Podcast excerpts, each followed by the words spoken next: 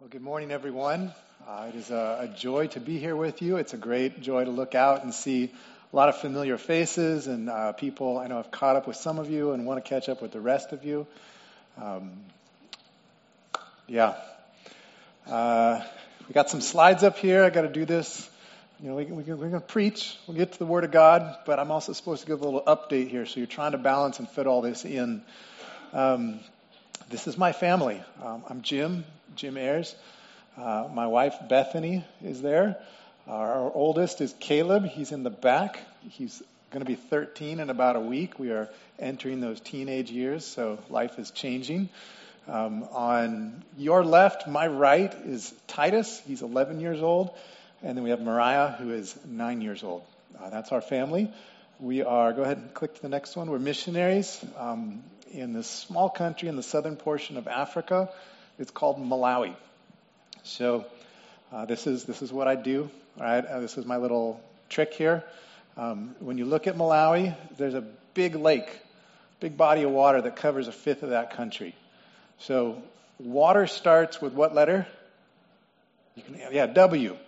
Okay, and so when you see the W in water, when you see you're supposed to take that W and turn it upside down to get an M for Malawi, and that's to remind you to pray for us. So when you're washing your hands, when you're taking a shower, when you're drinking some water, think Malawi, pray for us. You can do this? Yeah? All right. Go ahead and click to the next one. Um, we have a seminary that I started um, in, in, it's called Central African Preaching Academy, or CAPA. Uh, we offer a few programs there. We have a bachelor's degree uh, that we added this year, a diploma, and a master's degree. This is our first bachelor's class to graduate, 13 men. Um, I told some stories about that at the in between hour. Um, we need to get to the word, so that's all I'm going to say for now. But if you miss that hour, you still have another chance because uh, after, as been said, we're, we're going to do some potluck thing after this. So stick around, have some lunch with us. We can catch you up on what you missed. Um, love to catch up with you as well. I can. I should add this though. Um, my wife and everybody, you're, all very faithful to, to pray for us and her health, and that's always a question on everyone's mind. Uh, her health is stable, is what the doctors are saying. Um, she has a long history with cancer, um, had a recurrence three years ago, and in the last three years, uh, it's been stable. All the scans just keep showing the same thing no movement, no growth. So that's good. So thank you for your prayers. Um, and we can catch up with you and tell you more about the ministry after this hour. Okay? Thank you. Uh, let's go ahead and pray, and then we'll open the Word of God.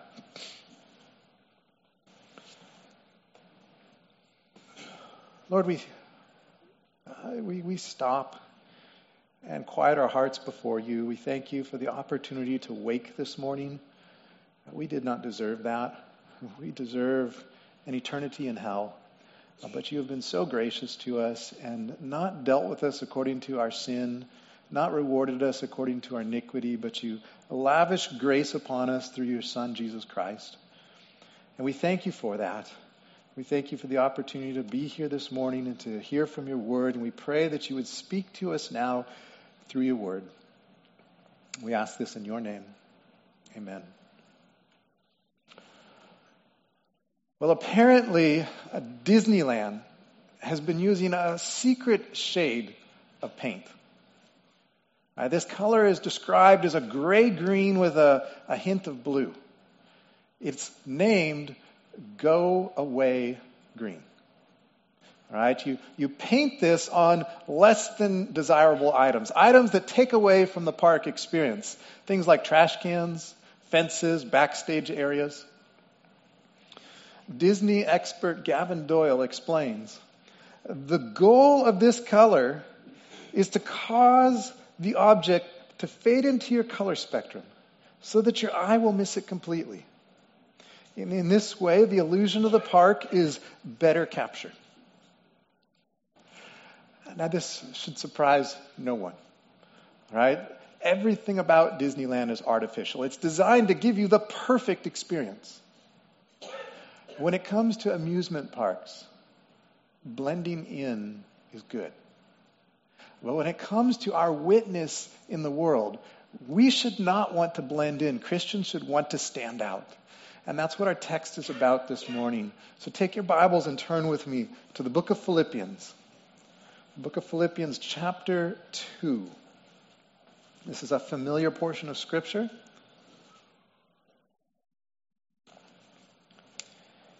In Philippians 2, verses 14 to 18, we see two necessary requirements for having a powerful testimony in a wicked world. You are taking notes this morning. That is my outline. I think there's an insert in your bulletin that you can follow along with. Two necessary requirements for having a powerful testimony in a wicked world. As Christians, we should want to have an impactful testimony in this world. And Philippians 2 gives us two things that we need to do in order to have that. So let's jump right in and look at the first one. Stop complaining. We see this in verses 14 to 16. Stop complaining. Philippians 2, verse 14. Do all things without grumbling or disputing. Now, the word grumbling here, it means murmuring, complaining, griping, moaning, making a fuss. It's an onomatopoeia.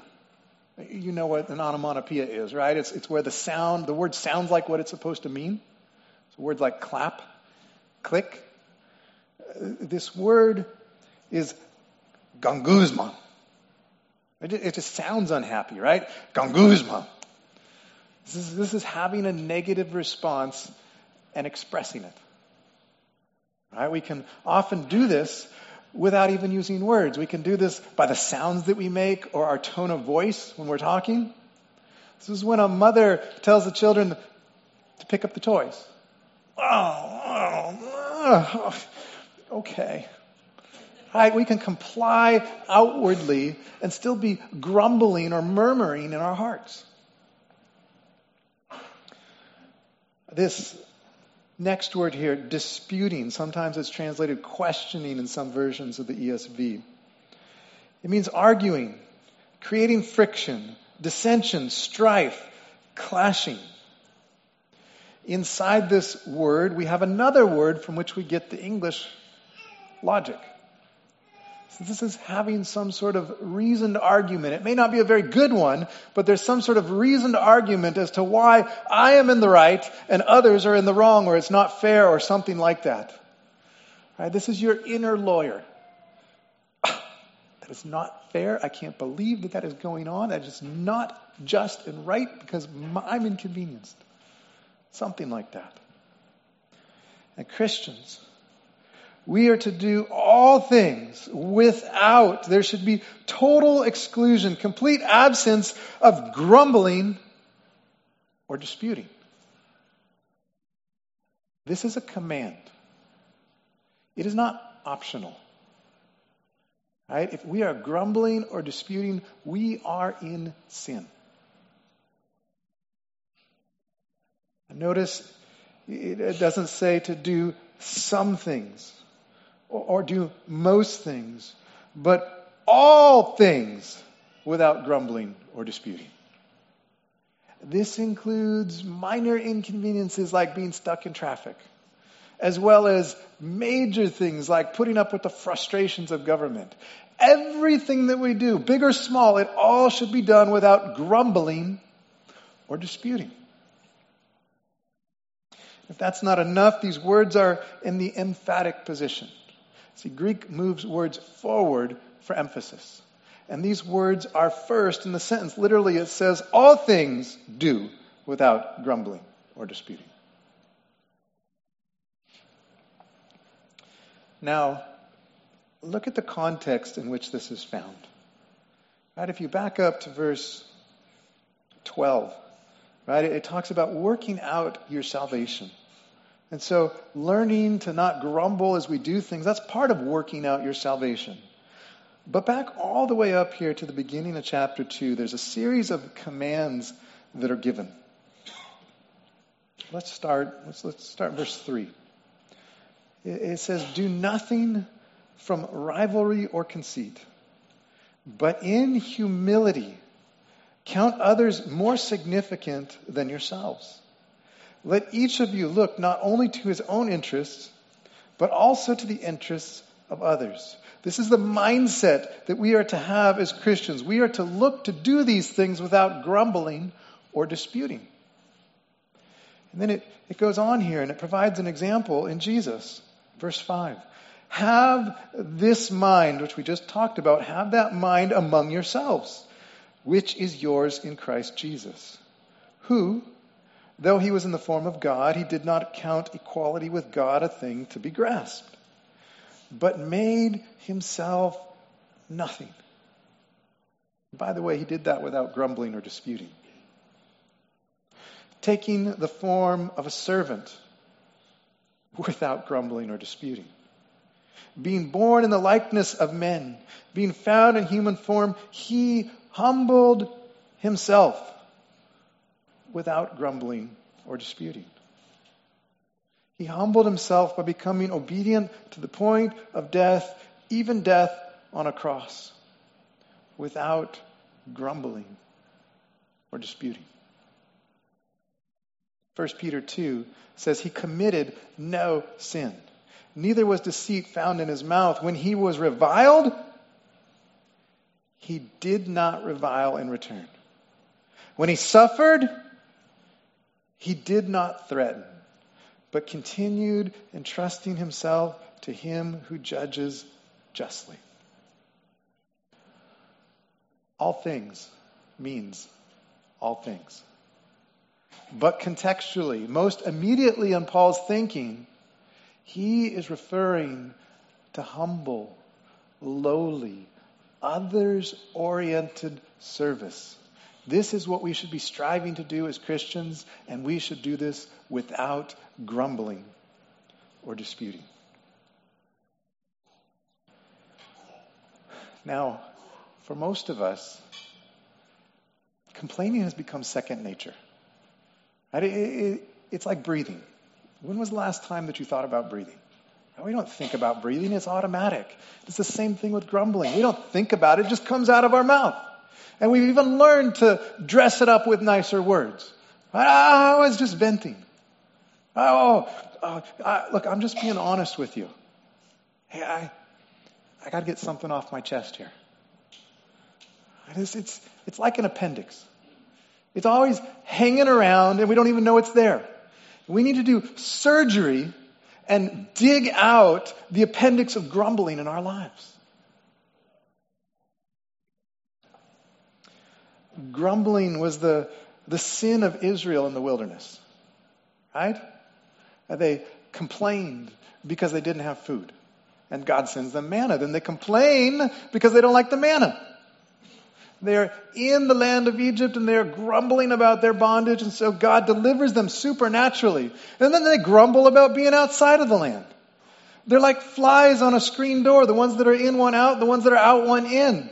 They are discontent with their circumstances, no matter where they are, no matter what they have, and therefore God kills the entire generation. 1 Corinthians 10 tells us that they are to be an example to us, the church, of what not to be like. That's how serious God hates grumbling.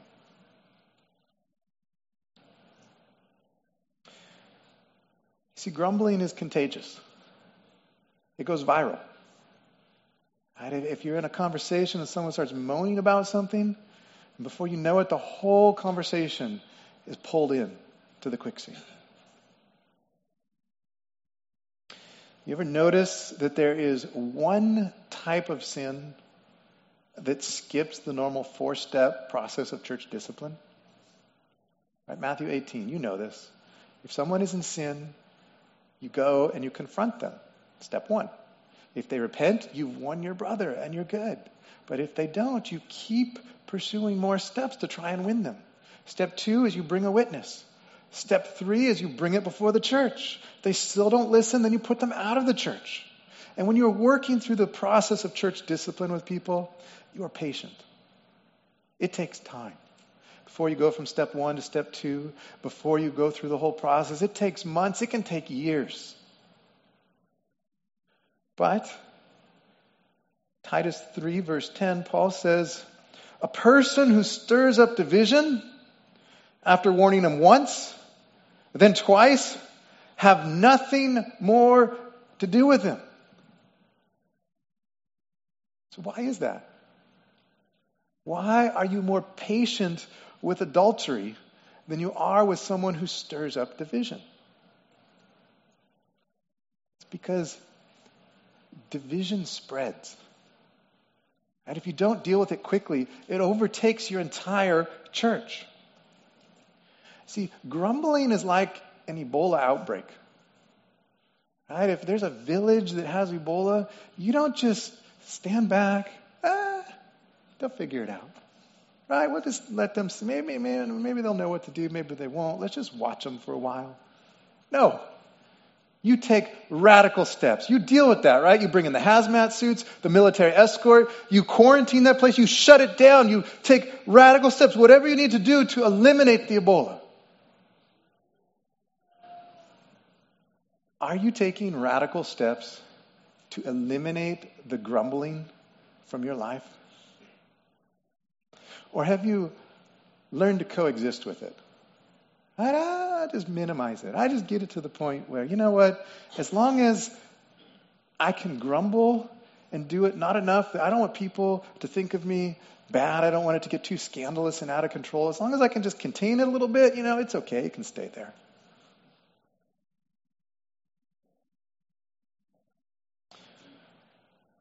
Now, what exactly is complaining? I think this is important to kind of stop here and ask this question. If we want to rid our lives of complaining, what is it? How does it differ from stating a fact? Right? Can I simply state something without grumbling about it? I think uh, if you turn over to chapter 4, Philippians here, I think this is helpful. Philippians 4, verse 6. It says, Do not be anxious about anything, but in everything, by prayer and supplication with thanksgiving, let your requests be made known to God. Now, things that make us anxious are things that don't go the way we want them to. They're problems. And when we have negative circumstances like that in our life, we are told to bring them to God in prayer. We are commanded to do it. We see this in the Psalms all the time. The psalmist is writing, they're going through some situation that's negative and they're almost on the brink of despairing, right? They don't know what to do, and so they bring it to the Lord because He's the only one who can do something about it. And so I think the difference here is heart attitude. What's sinful is the grumbling, having this negative response, and the, the arguing, this inner lawyer that's fighting against things. But not all communicating about being dissatisfied or disappointed is necessarily grumbling and disputing.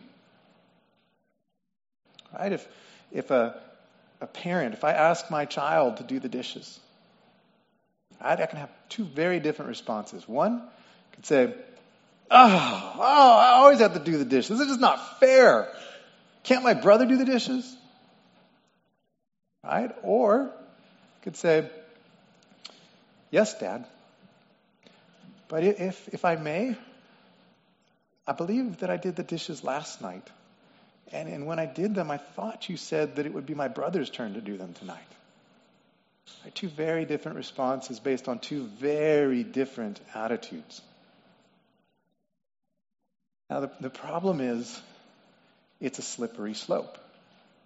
Right? It is very easy to start talking about a situation in a non grumbling way, but very quickly to deteriorate into complaining or self centeredness, or self pity. Right? You can start by sharing a prayer request, and it can easily move into grumbling against the sovereignty of God in our lives. Our hearts are sinful. We are prone to sin, and murmuring is second nature. Jeremiah 17 tells us that our heart is deceitful above all things And so we can think that we are stating facts when we are really grumbling in our hearts without even realizing it. And so, to help us out this morning, I have come up with what I'm calling the O rats test. All right? Oh, rats is a, a phrase that you may be tempted to utter when you are in a difficult situation. Oh, rats. Maybe not, but maybe.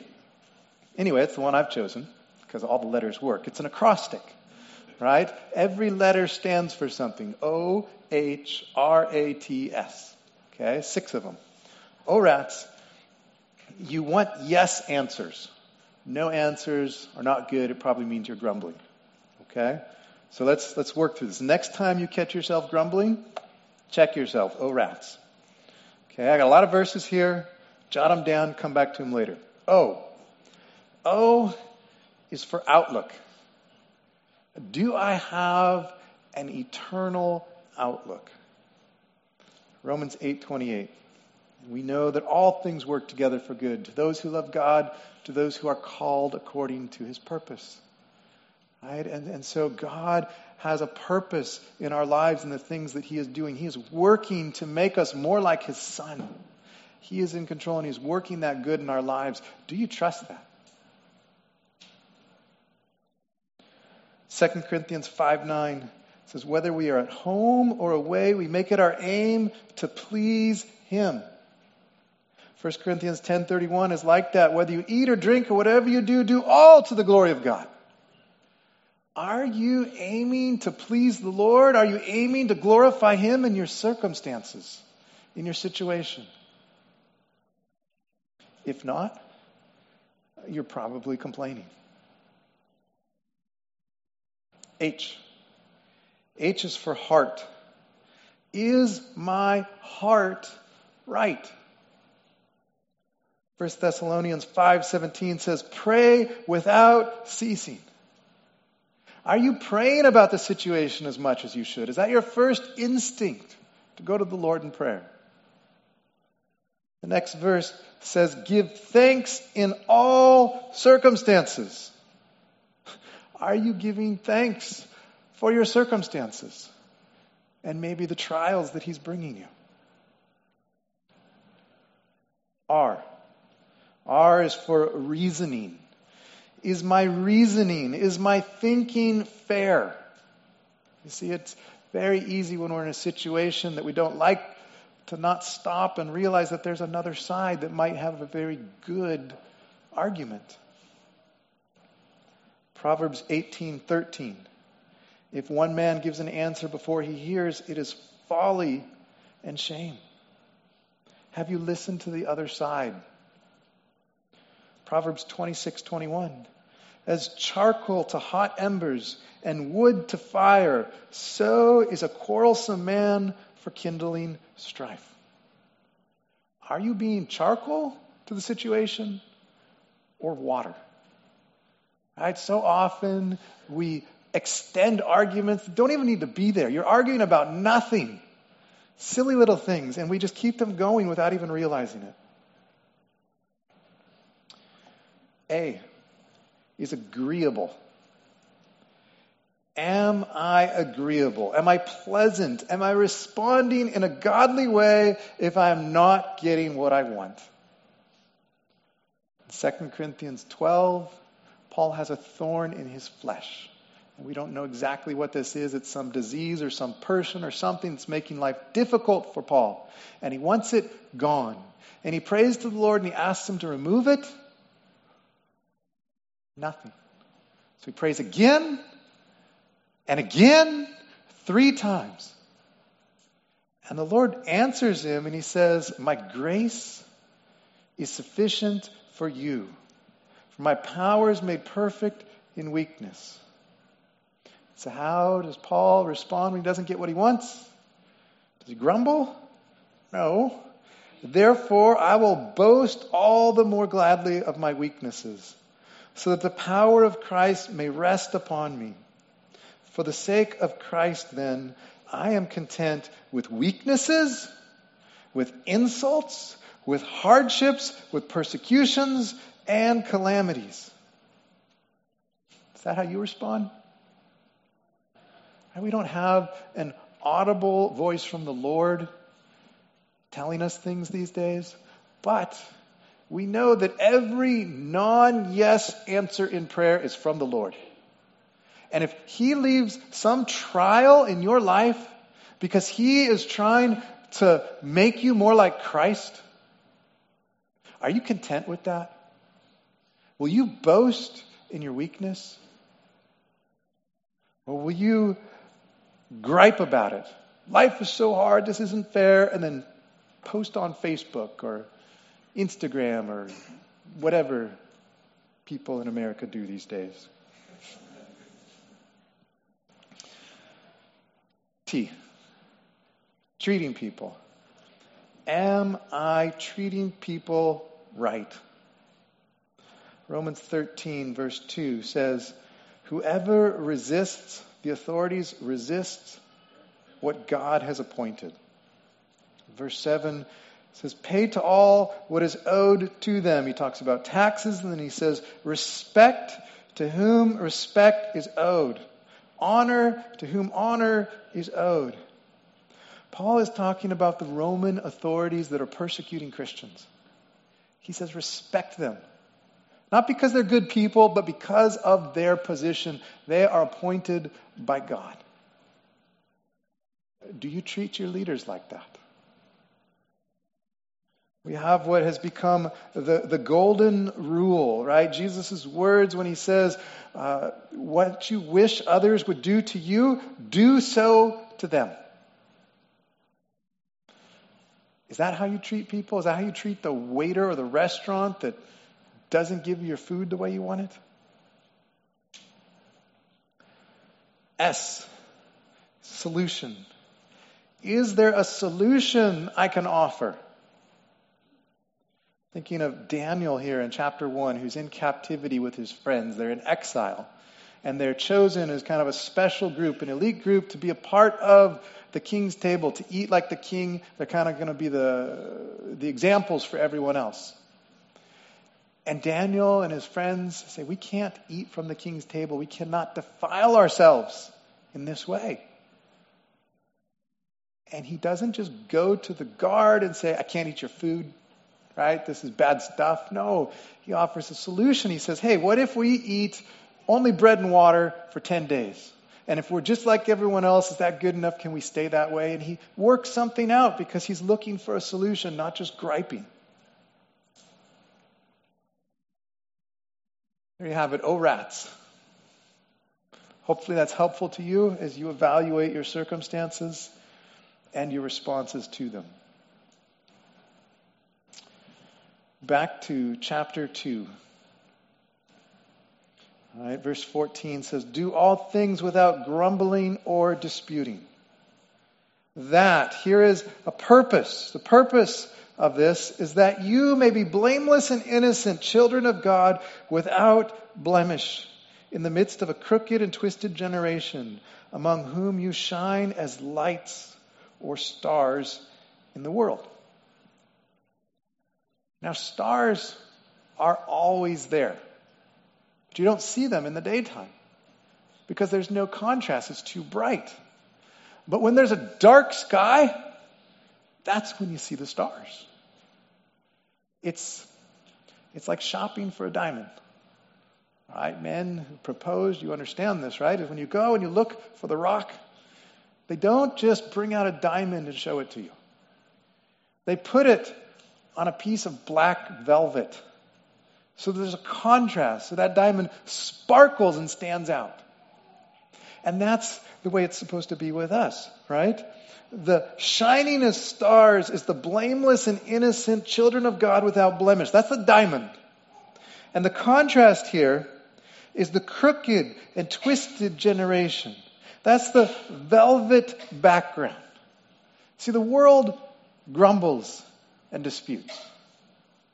Right? If you think about advertising, the whole point of advertising is to get you to be discontent with where you are so that you will buy their stuff. Right? The world grumbles and complains and doesn't like things, and we are not to go along with that. We are not to be painted with go away green. Right? We're not to blend in. We are not to participate in the chorus of complaining around us, but to be a sound of dissonance. How do we do that? How do we shine? Not grumbling and disputing.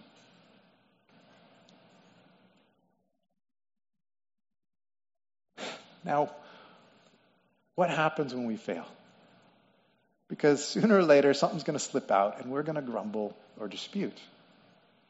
And so I think when this happens, when we catch ourselves muttering and saying something that we shouldn't, we stop and we ask for forgiveness from the Lord and from those around us who have hurt us. See, because this also shines, this also contrasts with the world. This is not the way the world is. And then we get right back to working out our salvation in front of them.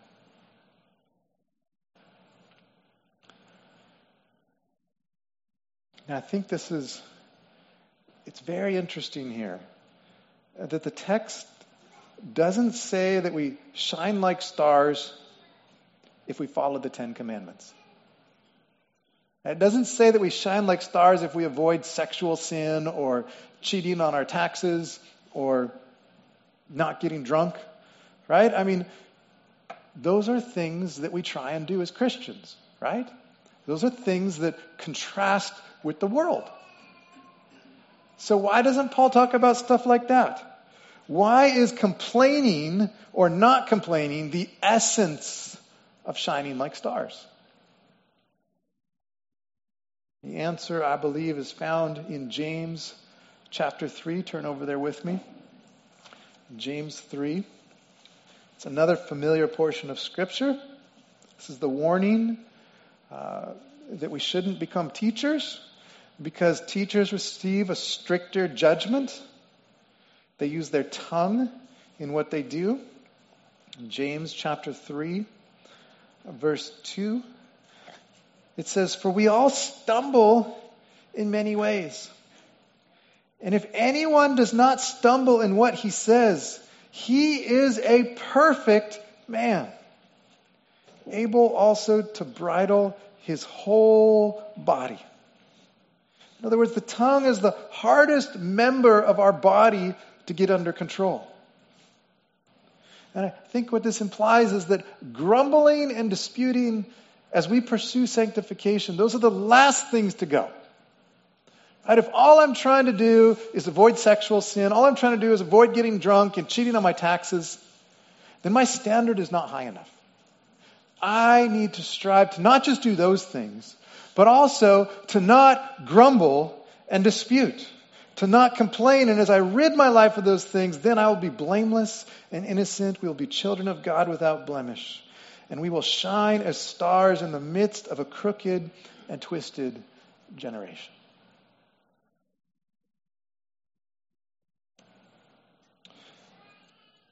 How do we do this? All right, if you go back to Philippians. Philippians 2, verse 16. It says, By holding fast to the word of life. This phrase, word of life, here, it often refers to the gospel. That's how Paul has used it in the previous chapter, and I think that's what makes most sense in this context. Paul is saying that the key to not complaining and being able to shine like stars is to cling to the gospel. How does this work? Right? What do we deserve? Because of our sin, what do we deserve? We deserve wrath. We deserve judgment. We deserve an eternity for hell, eternity in hell for our sin, right? Is that what we get as Christians? No. Right? Jesus has lived a perfect life and he has died on a cross in our place. And God has taken the wrath that was meant for us and he put it on Christ. And that Christ's perfect life has been given to us by believing or trusting in him. That's the gospel, right? Everything that we have is not what we deserve. Everything that we have is the grace of God. And so if we are lacking in one thing, if we don't have every single thing that we want, what do we have to complain about? Jesus has purchased our salvation with his life. How then can we turn around and complain about the weather? Oh, it's too hot today. Grumbling is a slap in the face of God.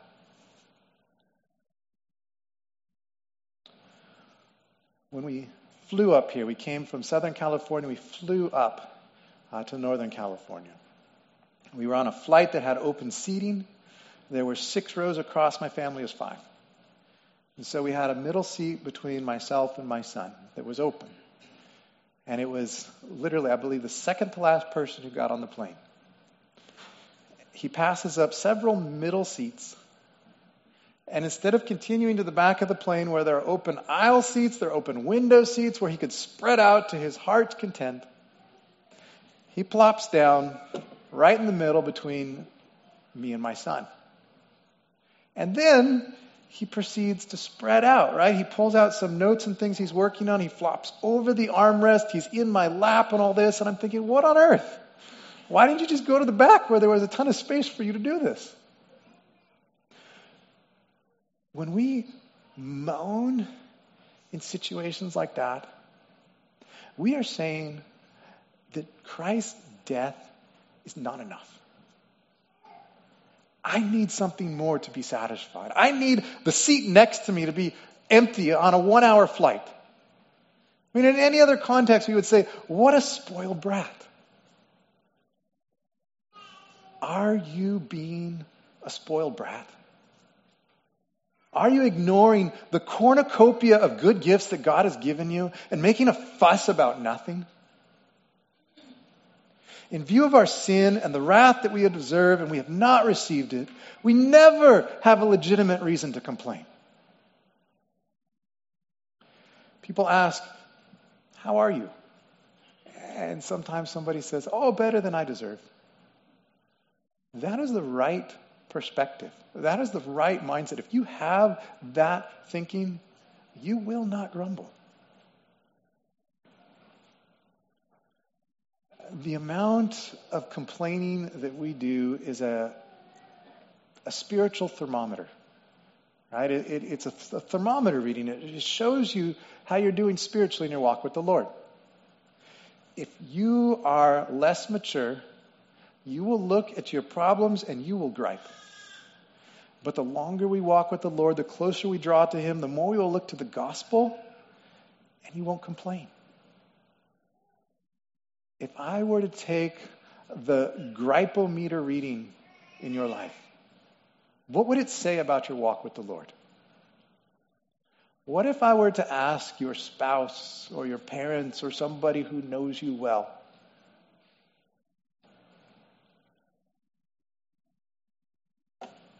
Verse 16, continuing on. It says, so that. Here is another purpose of all that has come before. The purpose of this is that in the day of Christ, I, Paul, may be proud that I did not run in vain or labor in vain. Now, the day of Christ is a reference to the coming judgment before the Lord. 1 Corinthians uh, 1 Corinthians 3 talks about this, right? Where there will be a judgment where all of our works will be revealed. Our works as Christians, right? This is not a judgment about salvation. Christians, our works will be made known, and things that are eternal will not burn up and will be rewarded for them. But things that are worthless will burn up, and we will have a loss of rewards. We'll have missed opportunities because of that. And Paul is saying, look, if I bring you the gospel and I invest in you, and then that day of judgment comes and you go back to your belly aching ways and all of that is revealed, then all of my efforts are in vain and I don't want that. Now, he is not implying here that you can lose your salvation. Right? Turn back uh, to chapter 1 here. You look back at verse verse 6, he says, I am sure of this, that he who began a good work in you will bring it to completion at the day of Christ. And so if God has started a work in you of salvation, it will be completed all the way at the day of Christ on that day of judgment. It doesn't start something in you and then it doesn't happen. So when believers read warnings like this, we don't respond glibly. We don't say, ah, I am secure. I don't need to worry. No, we pay attention, we take heed, we are careful not to grumble, and that's why that work comes to completion. And Paul is saying, that's what I want for you. I want you to persevere. I want you to rid your life of grumbling. And so that on that day of judgment, I will be proud of you. Not proud of me, proud of you. Right? This is when your, your kid does a little sporting event or a recital or something. Oh, I'm so proud of you, right? That's what he's saying. I want to be proud of you. I want to be excited for you on that day.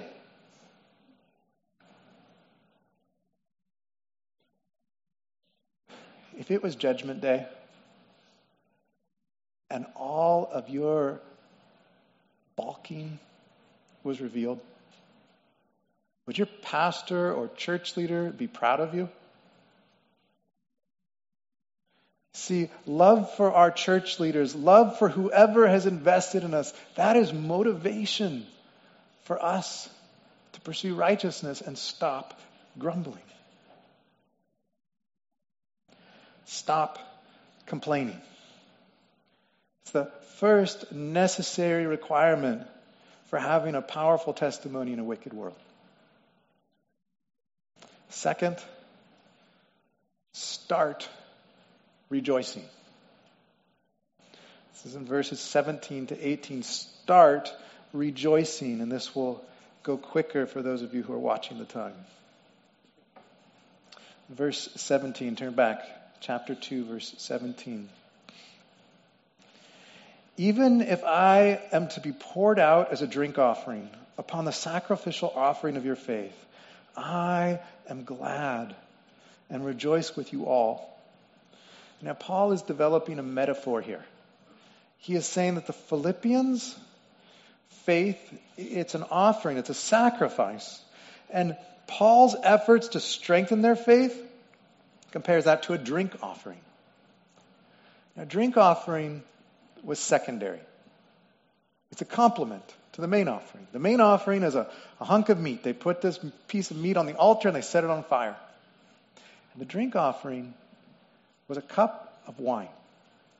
You'd take that wine and you would pour it onto the main offering. And when the alcohol hits the fire, whoosh, big flash of flame. Right? It was meant to draw attention to the main offering. It was meant so that the people in the back could see it. Wow, offering. Paul says, even if my role in your sanctification is simply a liquid explosion meant to draw attention to you. I rejoice. Even if I'm momentary, even if I'm a spotlight directing attention to you, I rejoice. Now, this is Paul, the apostle. He could have said, Look, I'm the main event. You are a decoration in my life. But that is not his mindset, right? He rejoices in the lowly, humble, other oriented service that we saw at the beginning of the chapter. Verse 18 says, Likewise, you also should be glad and rejoice with me. Paul rejoiced with the Philippians, and they were to rejoice with him. See, like grumbling, the rejoicing is contagious. It's like putting your kid in the nursery. They get a germ and they give it to someone else. It's just the way joy works. Joy, part of the joy is sharing it with others. When you go to a sporting event, you look at the people, right? Half the fun is celebrating with others. Right? It's the high fives, it's the yelling and screaming, it's the jumping up and down and going crazy. When your team makes a great play, you don't sit on your hands and be silent. It's no fun. Right? The joy is sharing it with people who will share it back with you. This is a command. We are to rejoice like this. It is not optional. It is sin if we are not doing this. But let me draw your attention to the word at the beginning of this verse. If you look at the beginning of verse 18, it begins with this word likewise. Literally, in the same way. There is a reciprocation, not just in the rejoicing, but rejoicing like Paul rejoiced, rejoicing in the kind of service that Paul rejoiced in rejoicing in the lowly, humble, others oriented, drink offering kind of service. The passage begins with a command to not grumble in those things, and it ends with a command to rejoice in those things. That is not an accident. Right? These are two sides of the same coin. Stop grumbling, start rejoicing. Put off the grumbling, put on the rejoicing. This is the main lesson of the book of Philippians. Right? We cannot control our circumstances. That does not bring us happiness. But happiness comes from how we look at those circumstances. Right? I, I can't control my situation. But I can control my perspective on the situation. And that then leads to grumbling or rejoicing. Paul is a, a, great example of this. He is in prison. He is in a small, dark cave in the ground. He is in chains awaiting trial. He doesn't know if he's going to live or die. When you get rid of the words like and and the, the most frequent words in this book are rejoice and joy. The happiest man in Rome is in prison. And if you look back, chapter 1, verse 12, he says, I want you to know, brothers, that what has happened to me, he's referring to his imprisonment. All right? He's been thrown in jail and he writes a letter. If we were to do that, our letter would not look like his. Right? Our letter would be get me a lawyer, get me out of here, this is not right. But he says, What has happened to me? And then he gives you two reasons to rejoice. First, he says, What has happened to me has really served to advance the gospel so that it has become known throughout the whole imperial guard and to all the rest that my imprisonment is for Christ. Number two, he says, and most of the brothers, having become confident in the Lord by my imprisonment, are much more bold to speak the word without fear. Right? He doesn't complain. He doesn't say, I'm unjustly imprisoned. He says, the gospel is being advanced such that everyone in the palace now knows about it because I'm here. And two, people are bold to do the same and preach. That's perspective. That's a different perspective than we tend to have. He says, I have the opportunity to serve the Lord, even though it's a lowly, humble drink offering sort of way. It has eternal value. It won't burn up. And because of that, I rejoice. Put another way, as he would say later in this letter in chapter 4, I have learned to be content in any and every situation. This is the challenge of the New Testament to be deeply and joyfully content in our circumstances. Matthew 5, Jesus says, Blessed are you when others revile you and persecute you and utter all kinds of evil against you falsely on my account. Rejoice and be glad, for your reward is great in heaven. James 1. Count it all joy, my brothers, when you meet trials of various kinds. Ephesians 5, verse 20, giving thanks always and for everything to God the Father in the name of our Lord Jesus Christ. Philippians 4 4, rejoice in the Lord always.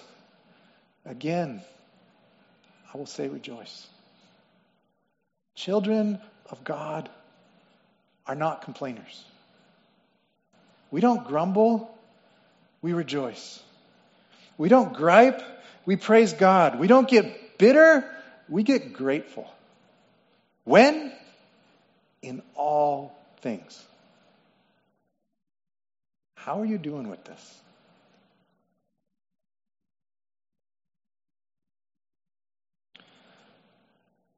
Turn with me to the book of Jonah as we wrap up our time.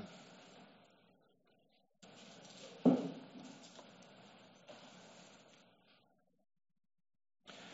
we've looked at Paul, we have seen how he didn't grumble, but he rejoiced. He was content in his circumstances. And Jonah stands in stark contrast to this. Right? He was called to preach the gospel to the Ninevites. Jonah hated the Ninevites. And so what did he do? He did not go to the Ninevites, but he goes the opposite direction. He tries to run. And It doesn't work out. The Lord uses a big fish to bring him back. And he goes and he preaches to the Ninevites, and they're saved. But the story doesn't end there. At the end of the book, in chapter 4, we see Jonah's response.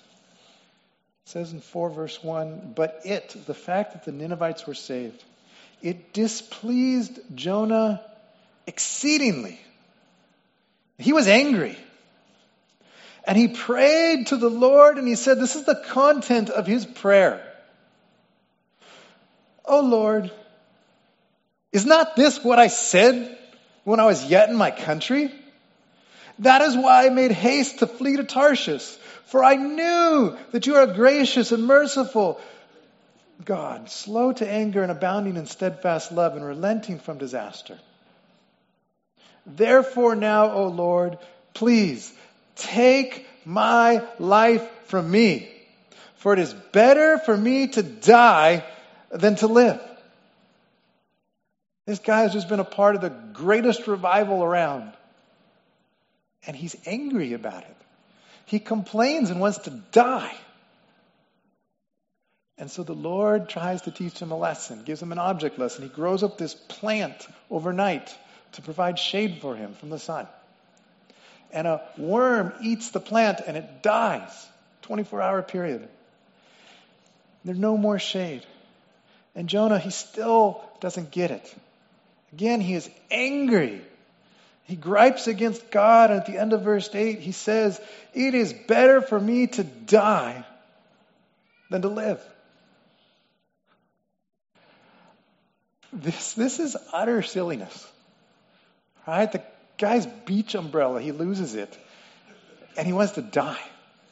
He's so upset.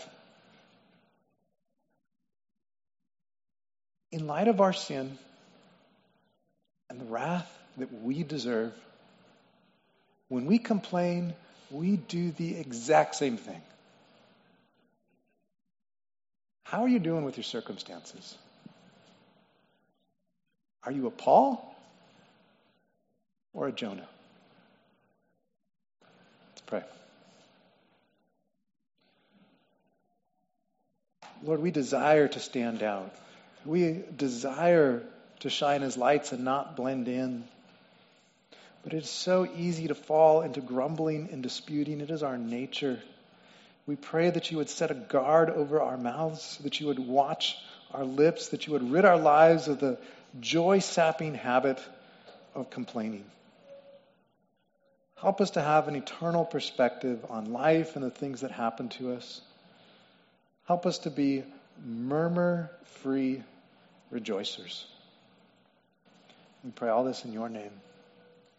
Amen.